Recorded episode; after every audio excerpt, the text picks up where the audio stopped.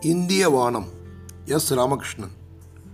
கடந்த இருபத்தைந்து ஆண்டுகளில் இந்தியாவின் பல்வேறு நகரங்களில் சிற்றூர்களில் திரைப்படம் பார்த்திருக்கிறேன். ஒவ்வொரு திரைப்பட அரங்கமும் ஒரு விதம். நிறைய தூண்கள் கொண்ட பெரிய அரங்கு அரண்மனை போன்ற முகப்பு கொண்ட அரங்கு நீரூற்றுகளும் அகலமான படிக்கட்டுகளும் கொண்ட அரங்கு உயர உயரமான இருக்கைகள் கொண்ட அரங்கு ஆற்றின் கரையோரம் அமைக்கப்பட்ட டூரிங் டாக்கீஸ் நான்கு மாடிகள் கொண்ட திரையரங்கு தீப்பெட்டி சைஸில் உள்ள அரங்கு என பெரியதும் சிறியதுமான திரைப்பட அரங்குகள் என்னை வியக்க வைத்திருக்கின்றன. மல்டிப்ளெக்ஸ் வருகையின் பின்பு இந்தியா முழுவதும் திரையரங்குகள் ஒன்று போலவே இருக்கின்றன. திரையரங்குக்கு என்றே இருந்த தனியான அழகு இருக்கைகளின் அமைப்பு படம் போடுவதற்கு முன்பு ஒலிக்கும் பாடல் இடைவேளையில் விற்கப்படும் நொறுக்குத் தீனிகள் குளிர்பானங்கள் யாவும் மாறிவிட்டன. பெருநகரங்களில் ஒரே வளாகத்துள் பத்து பன்னிரண்டு தியேட்டர்கள் உருவாகிவிட்ட பிறகு சினிமா தியேட்டர் பற்றிய மனபிம்பம் முற்றிலும் மாறிவிட்டது. பல நேரங்களில் எந்த ஊரில் எந்த தியேட்டரில் நாம் படம் பார்த்து கொண்டிருக்கிறோம் என்பதே தெரியாமல் போய்விடுகிறது. பல நகரங்களில் புகழ்பெற்ற தியேட்டர்கள் இடிக்கப்பட்டு விட்டன. ஆனால் அந்த தியேட்டர்களின் பெயர்களை காலத்தால் அழிக்க முடியவில்லை. இன்றும் அந்த அடையாளத்தை தான் மக்கள் பயன்படுத்துகிறார்கள். இந்தியா முழுவதும் அரசாங்கத்தின் நிதியுதவியால் கட்டப்பட்ட பெரிய கலையரங்குகள் உள்ளன. கொல்கத்தாவில் உள்ள நந்தன் இதற்கு சிறந்த உதாரணம். புத்ததேவ் பட்டாச்சாரியாவால் ஆயிரத்தி தொள்ளாயிரத்தி எண்பதாம் ஆண்டு அரங்கப்பணி ஆரம்பிக்கப்பட்டு ஆயிரத்தி தொள்ளாயிரத்தி எண்பத்தி ஐந்தாம் ஆண்டில் சத்யஜித் ரேவால் தொடங்கி வைக்கப்பட்டது. கேரள அரசின் திரைப்படக் கழகம் கைரளி என்ற திரைப்பட வளாகத்தை திருவனந்தபுரம் கோழிக்கோடு உள்ளிட்ட முக்கிய நகரங்களில் நடத்துகிறது. எனது பதின் வயதில் குற்றால சீசனுக்கு செல்லும்போது பூங்காவை ஒட்டிய குன்றில் இருந்த அரசாங்க தியேட்டருக்கு சென்று படம் பார்த்திருக்கிறேன். சீசன் நேரங்களில் மட்டும் அது செயல்பட்டது. வெறும் முப்பது காசுகள் கட்டணம். ஊட்டியிலும் அப்படி அரசாங்க தியேட்டர் ஒன்று இருந்தது. குற்றாலத்தில் இருந்த தியேட்டரில் காற்றோட்டமாக இரவு காட்சி பார்ப்பது மிகுந்த சந்தோஷம் தரக்கூடியது. ஆனால் இன்று அரசாங்கம் நடத்தும் சினிமா தியேட்டர் என ஒன்று கூட தமிழ்நாட்டில் இல்லை. ஒரு முறை மேற்கு வங்கத்துக்கு சென்றிருந்த போது ஹவுராவில் உள்ள நவபாரத் திரையரங்குக்கு இரவு காட்சிக்கான சென்றிருந்தேன். வங்காள மொழி படம் ஓடிக்கொண்டிருந்தது. என்ன படம் என தெரியாமலேயே டிக்கெட் எடுத்து உள்ளே சென்றேன். படம் தொடங்கிய சில நிமிடங்களில் அது தமிழில் வெளியான காதல் திரைப்படத்தின் ரீமேக் என தெரிந்தது. பார்வையாளர்கள் ஆர்வ ஆரவாரமாக ரசித்து பார்த்து கொண்டிருந்தார்கள். யோசித்து பார்த்தால் வியப்பாக இருக்கிறது. ஐம்பது ஆண்டுகளுக்கு முன்பு வெளியான தமிழ் சினிமாவின் வெற்றி படங்களில் பெரும்பான்மையானவை வங்கமொழி படங்களின் மறு உருவாக்கமே. இதற்காக ஸ்டுடியோக்கள் தங்கள் பிரதிநிதி ஒருவரை கொல்கத்தாவில் வீடு பார்த்து குடியிருக்க வைத்திருந்தன. ஒவ்வொரு வங்கப்படம் வெளியாகும் போதும் உடனே அதை பார்த்து உரிமை வாங்கி தமிழில் மறு உருவாக்கம் செய்திருக்கிறார்கள். இன்று நிலைமை தலைகீழ். தமிழில் வெற்றிகரமாக ஓடும் திரைப்படங்களை வங்காளத்தில் மறு உருவாக்கம் செய்ய போட்டி போடுகின்றனர். முதல் முதலாக எந்த படத்தை பார்த்தோம் எந்த படத்தை காதலியோடு பார்த்தோம் திருமணத்துக்கு பிறகு மனைவியுடன் பார்த்த முதல் படம் எது எந்த படத்தை அதிக தடவை பார்த்திருக்கிறோம் என ஒவ்வொருவர் மனதிலும் ஒரு பட்டியல் இருக்கிறது. திருமணத்துக்கு பிறகு புதுமண தம்பதிகள் திரைப்படம் பார்க்க செல்வது என்பது தமிழர் பண்பாட்டின் பகுதியாக உருமாறிவிட்டிருக்கிறது. திரையரங்குகள் குறித்த நினைவு இல்லாத மனிதர்களே இல்லை. வரிசையில் காத்திருந்து டிக்கெட் கிடைக்காமல் ஏமாந்து போனது குடும்பத்துடன் படம் பார்த்துவிட்டு வந்து அதை பற்றி வீட்டில் மணிக்கணக்கில் பேசி சிரிப்பது. தீபாவளி பொங்கலுக்கு கூட்டம் அலைமோத முதல் காட்சி பார்த்தது. படத்தின் பாட்டு புத்தகம் வாங்கி வந்து பாடல்களை மனப்பாடம் செய்தது. ஒளிச்சித்திரம் எப்போது வரும் என காத்திருந்து ரேடியோ கேட்டது. பேசும் படம் பொம்மை பத்திரிகைகள் வாங்கி சினிமா செய்திகளை ஆசை ஆசையாக படித்தது போன்றவை இன்றும் பலருக்கு அழியாத நினைவுகள். ஒரு முறை படிக்காத மேதை படத்தின் தயாரிப்பாளர் பாலா மூவிஸ் கிருஷ்ணசுவாமியை கே கே நகரில் சந்தித்தேன்.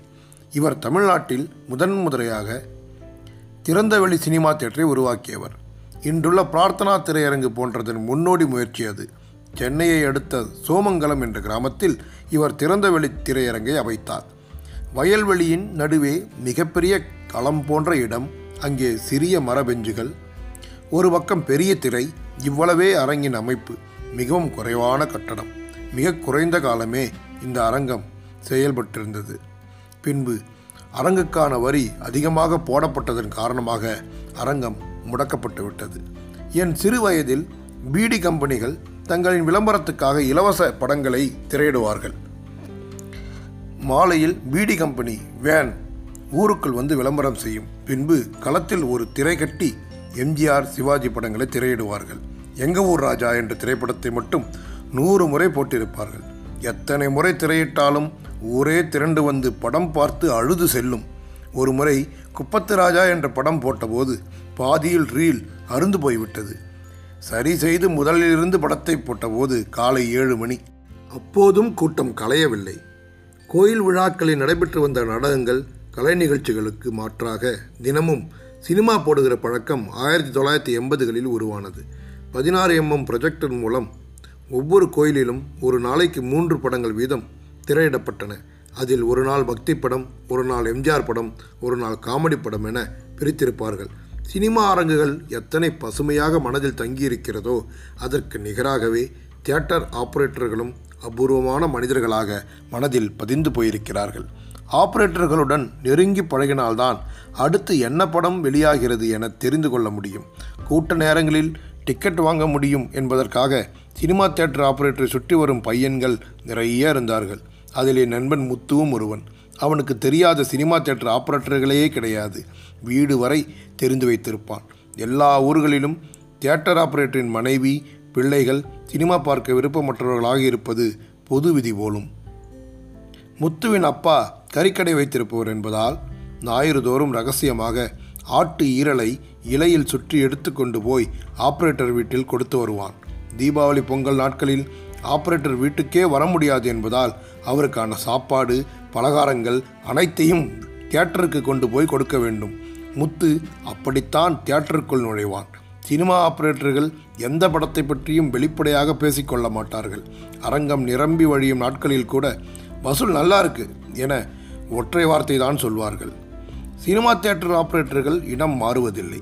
அரிதாக ஆழ்வார் என்ற ஆப்ரேட்டர் ஒரு தியேட்டரை விட்டு வேறு தியேட்டர் மாறியதை மக்கள் ஏற்றுக்கொள்ளவில்லை. படத்தின் ரீல் எங்காவது அறுபடும் போது ஆழ்வாரே ஒழுங்கா வேலையை போறாடே என கத்துவார்கள். முத்து சினிமா தியேட்டர் ஆப்ரேட்டர்கள் மட்டுமின்றி மேனேஜர் டிக்கெட் கொடுப்பவர் முறுக்கு விற்பவர் சைக்கிள் ஸ்டாண்ட் ஆசாமி வரை பழகி வைத்திருந்தான்.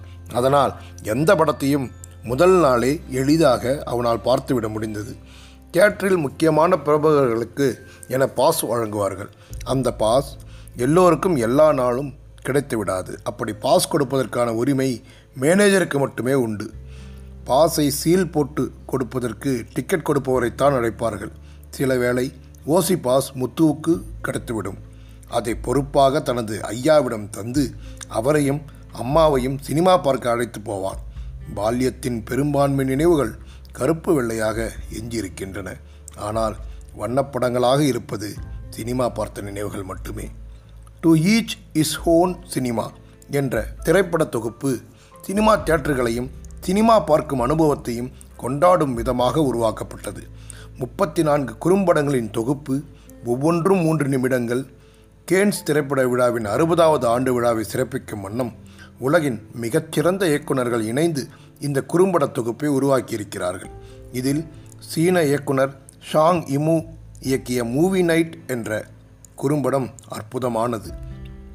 மலை கிராமம் ஒன்றில் சினிமா போடுவதற்காக ஒரு குழு வருகிறார்கள்.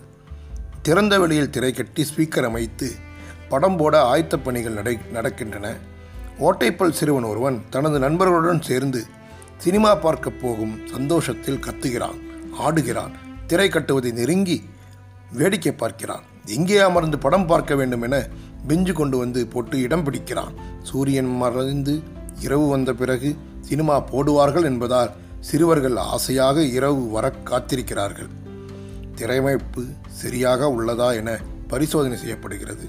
அப்போது சிறுவர்கள் திரையை நோக்கி பாயும் ஒளிக்கற்றையின் ஊடே கைவிரல்களை காட்டி நிழல் உருவங்களை திரையில் ஆட வைக்கிறார்கள். ஓட்டைப்பல் சிறுவன் ஒரு கோழியை ஒளிக்கட்டையின் ஊடே தூக்கி வீசுகிறான் திரையில் அதன் நிழல் தெரியும் போது மக்கள் கைத்தட்டி சிரிக்கிறார்கள். முடிவில் திரைப்படம் தொடங்குகிறது.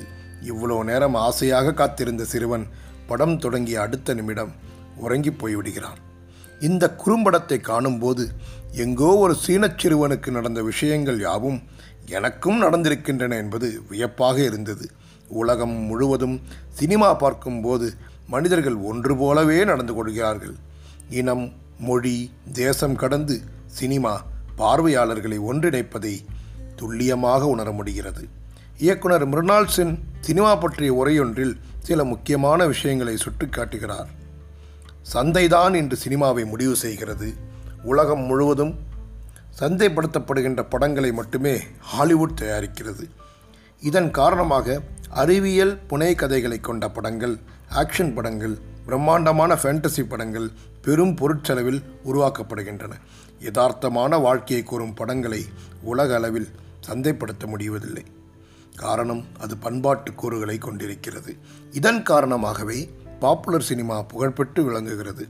சினிமாவுக்குள் பிரச்சாரம் இருக்கிறது அரசியல் இருக்கிறது கலை நுட்பங்கள் இருக்கின்றன. பண்பாட்டு சிக்கலை சினிமா பேசுகிறது மத ஒற்றுமையை சகிப்புத்தன்மையை வலியுறுத்துகிறது. பார்வையாளர்களை சந்தோஷப்படுத்துவதற்காக கீழ்த்தரமான விஷயங்களை சினிமாவில் காட்சிப்படுத்துவது ஏற்றுக்கொள்ளக்கூடியது அல்ல. பார்வையாளர்கள் சினிமாவின் வழியே சிந்திக்கவும் விழிப்புணர்வு கொள்ளவும் வேண்டும். இன்று யதார்த்தமாக ஒரு படம் எடுக்கப்பட்டால் ஏன் டாக்குமெண்ட்ரி மாதிரி எடுத்திருக்காங்க என கேட்கிறார்கள். அந்த அளவு பாப்புலர் சினிமா யதார்த்தத்தை விளக்கி வைத்திருக்கிறது. யதார்த்தமான கலைப்படைப்புகள் தான் சினிமாவை அடுத்த நிலைக்கு கொண்டு போகின்றன. வணிகம் சினிமாவை பயன்படுத்த மட்டுமே செய்கிறது. ஆகவே அது தொழில்நுட்பத்தை மட்டுமே சாதனையாக பேசுகிறது. சினிமா நம் காலத்தின் வலிமையான ஊடகம். அதை எப்படி கையாள்வது என்பதுதான் இயக்குனரின் முதன்மையான சவால். மிருணால் சென் சொன்னது நிஜம். சினிமா பார்ப்பது வெறும் பொழுதுபோக்காக இருக்கலாம். ஆனால் அதை புரிந்து கொள்வது ஒரு கலை. அதற்கு நாம் சினிமா ரசனையை வளர்த்து கொள்ள வேண்டும். சினிமாவை ஒரு பாடமாக கல்வி புலங்களில் கற்பிக்க வேண்டும். எது நல்ல சினிமா என்பதை பற்றிய மதிப்பீடு சாமானிய மனிதனுக்கு ஏற்பட வேண்டும். அப்போதுதான் சினிமா அடுத்த நிலையை நோக்கி உயரும். சிறகடைக்கலாம்.